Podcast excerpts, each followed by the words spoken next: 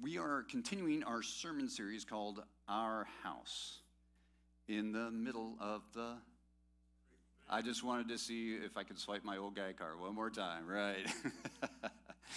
our house is all about our house. This is our house of worship. But if you look at this graphic, it's, it's kind of telling, right? Because you got these crumbly old walls. Does that mean that our house is falling down? Or, no, thank you very much. That's almost like a Jesus answer, right? It doesn't mean our walls are falling down. It means that we're expanding outside of our walls so that our house becomes our house and that the world can experience what we get to experience as we encounter Christ and His Spirit and the fellowship that we enjoy with one another. So, our house has uh, several components. This is the wrap up. If you've missed the other two, you can always go back and catch them on wordserve.org or on our YouTube channel. We talked about the commandment versus the commission and calling. Today, we're going to talk about collaboration. This may be a surprise to you, but we attend a church called Word Serve. Pause for dramatic effect. Word Serve.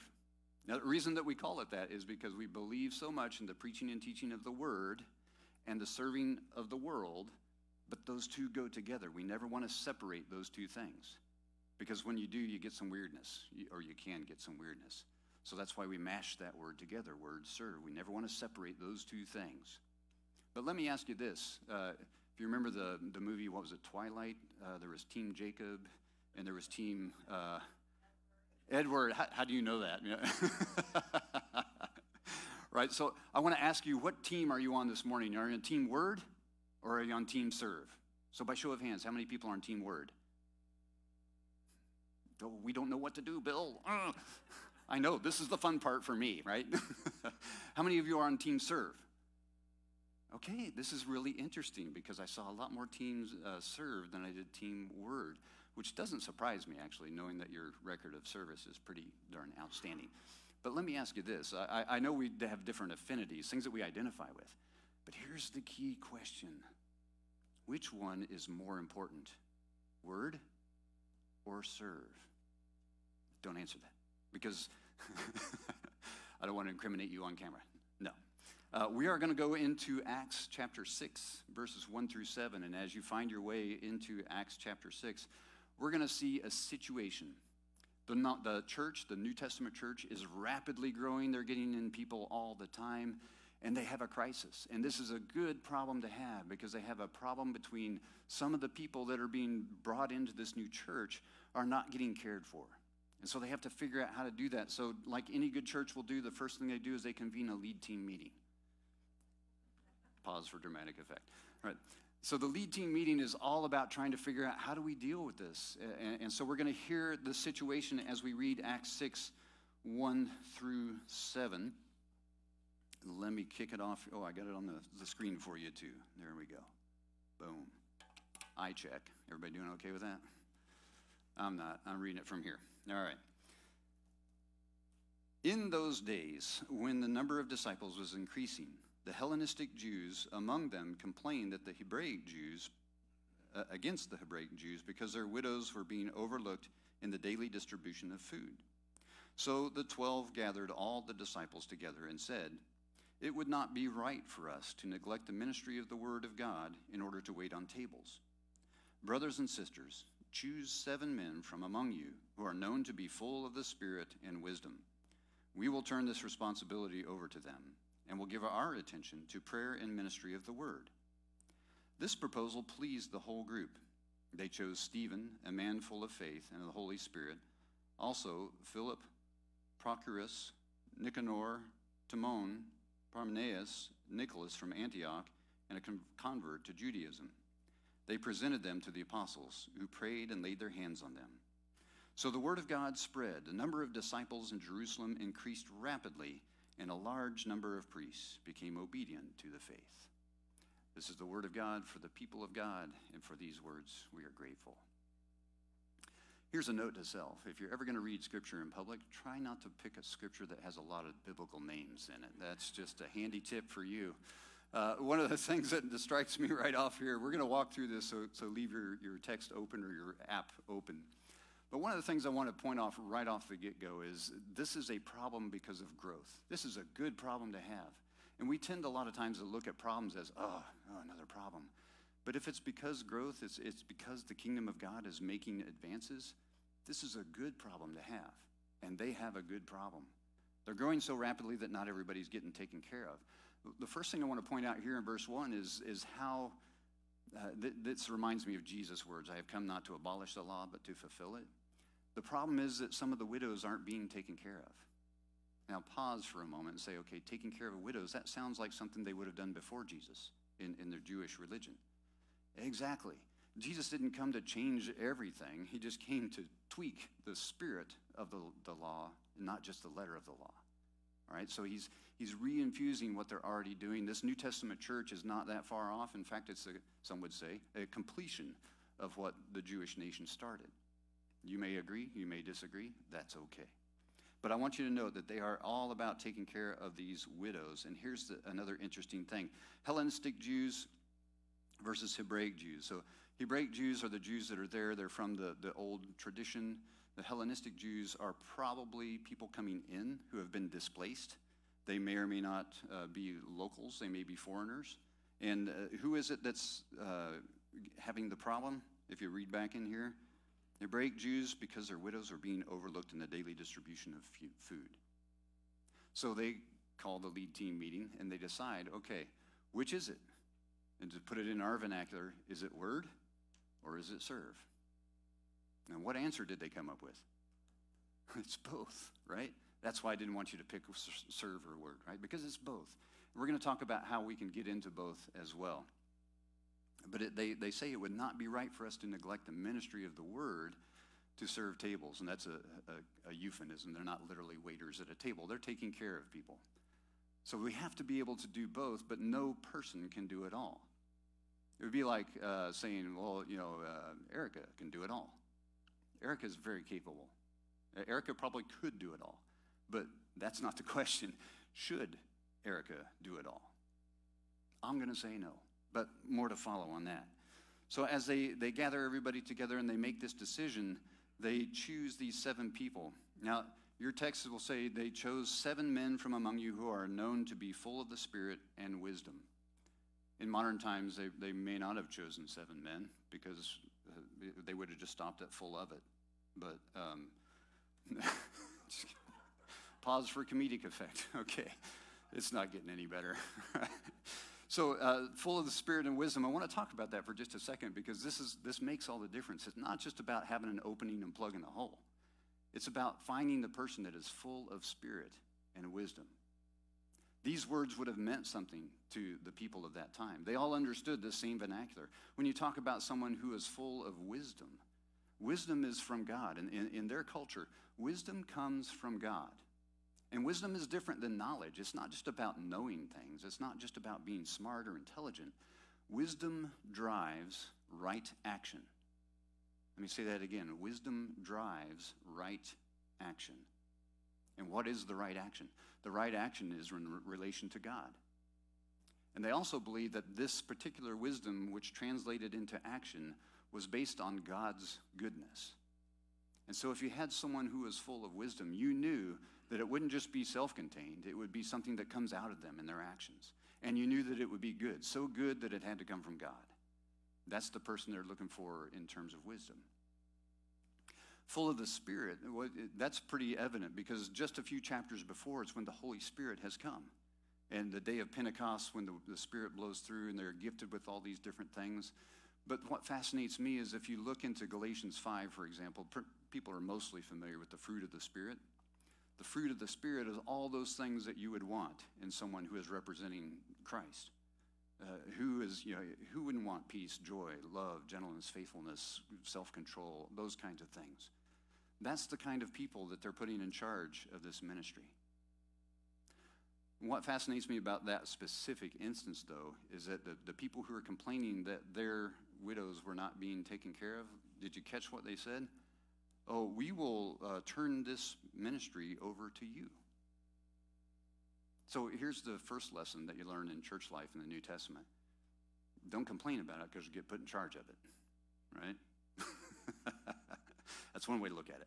The other way to look at it is how much trust was there to say, okay, there's this problem, And our widows could not be taken care of too if we turn this over to you, but we're going to trust that you are people who are full of wisdom and full of the Spirit, and you're going to take care of everybody. You're going to figure out a way to do this. And so we're going to entrust our widows to you and your widows as well. So lumping it all together. And then they go through this process of taking care of the widows so that the disciples, the originals, can continue the ministry of the word. See, it's not word or serve, it's word and serve. And sometimes we forget that, even, even in modern times.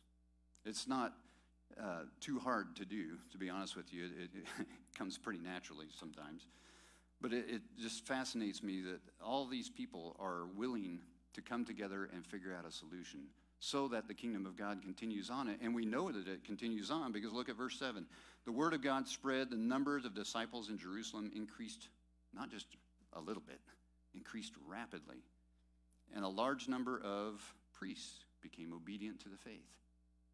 So people who were uh, Jesus' original target finally said, okay, you know what? Uh, all the other stuff that Jesus did when he was alive didn't convince me. But what I'm seeing with my eyes now as these people come together to advance the kingdom of God, to care for these widows, that put me over the edge. And so I'm going to come to that faith. I want to be a part of that.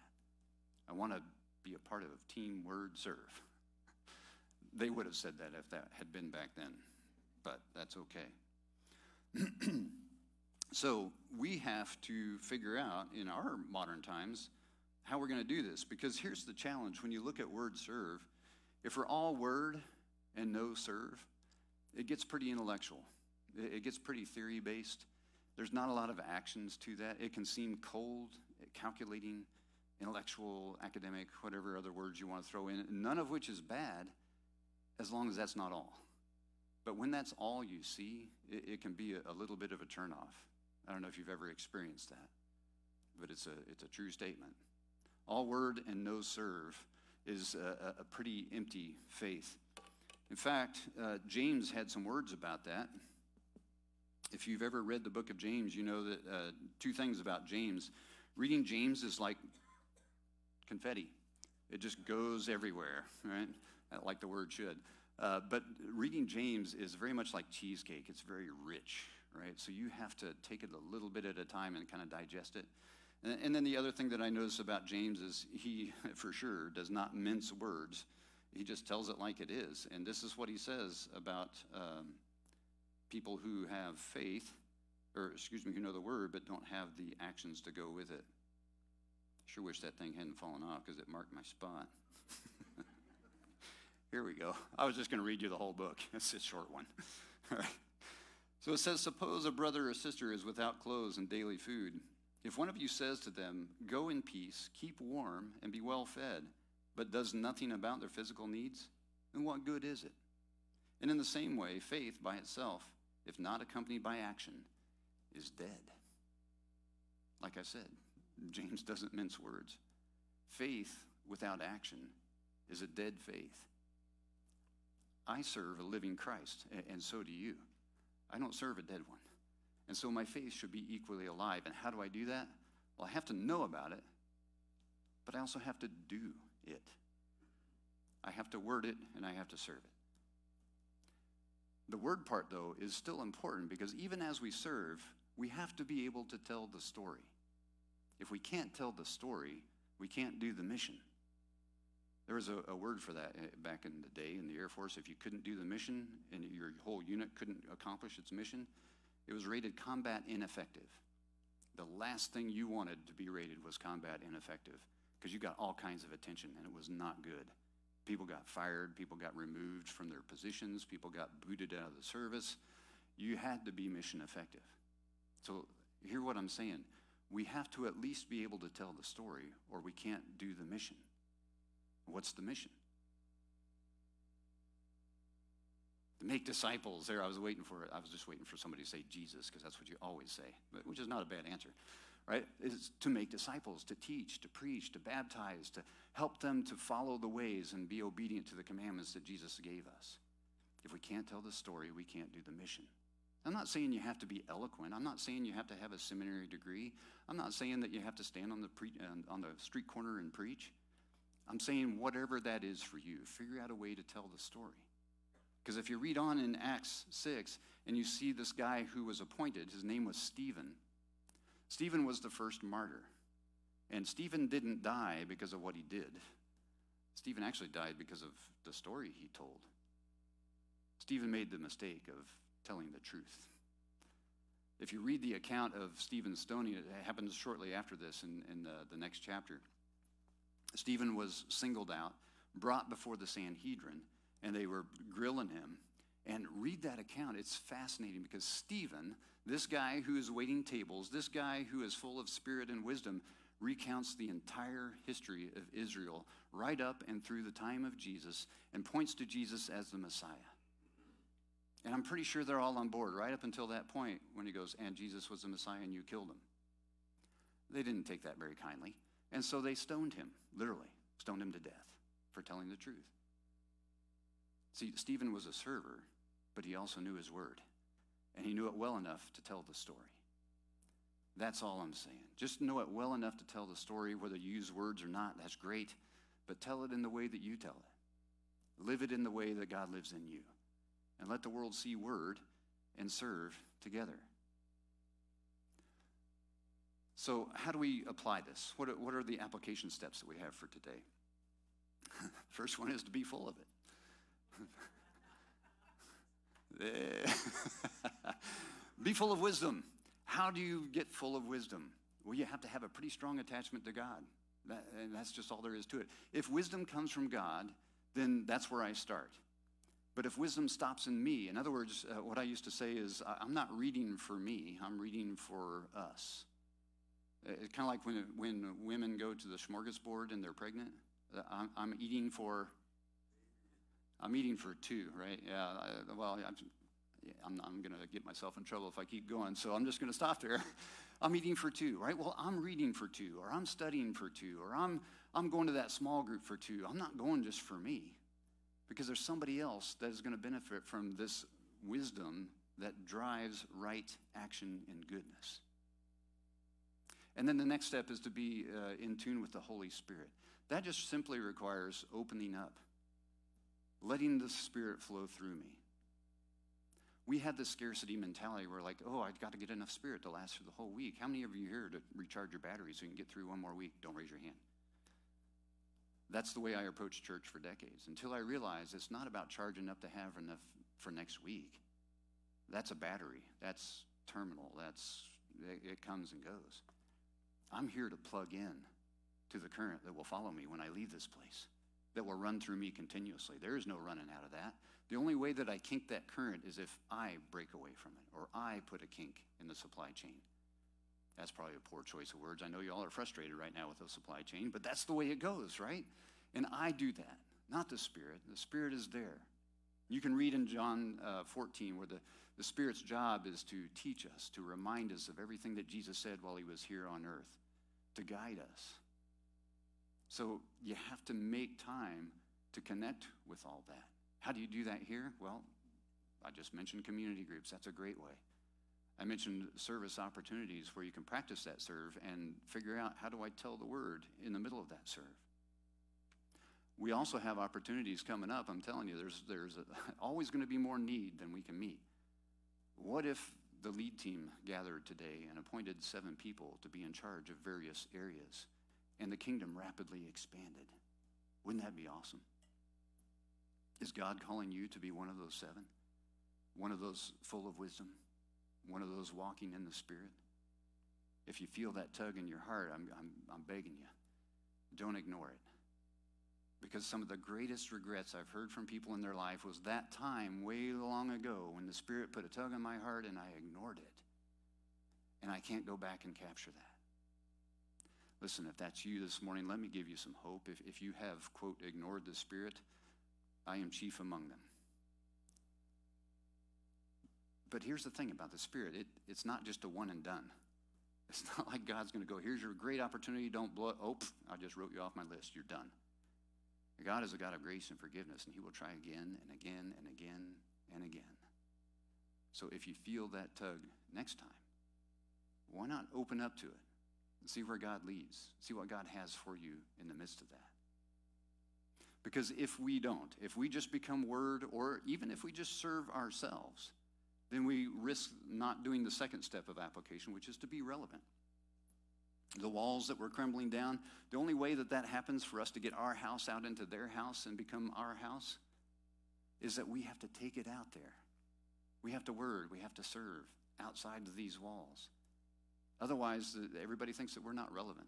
We don't understand what they're going through. We don't deal with what they're dealing with. We can't possibly understand the cycle of poverty that's out there.